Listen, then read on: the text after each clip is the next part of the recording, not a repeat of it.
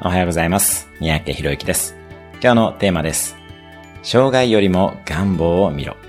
あなたはピンチの状況や目の前に課題が現れた時に何に注目するでしょうか障害をある時は障害そのものを見るのではなく自分の願望や目的を見るようにしましょう。F1 レーサーがレース中にコースアウトをして壁に激突しそうになった時には彼らは壁は見ません。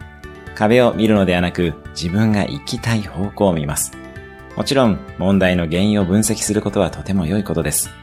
ただ課題ばかりを見ていると本来の願望を見失ったり気持ちがめいってきます。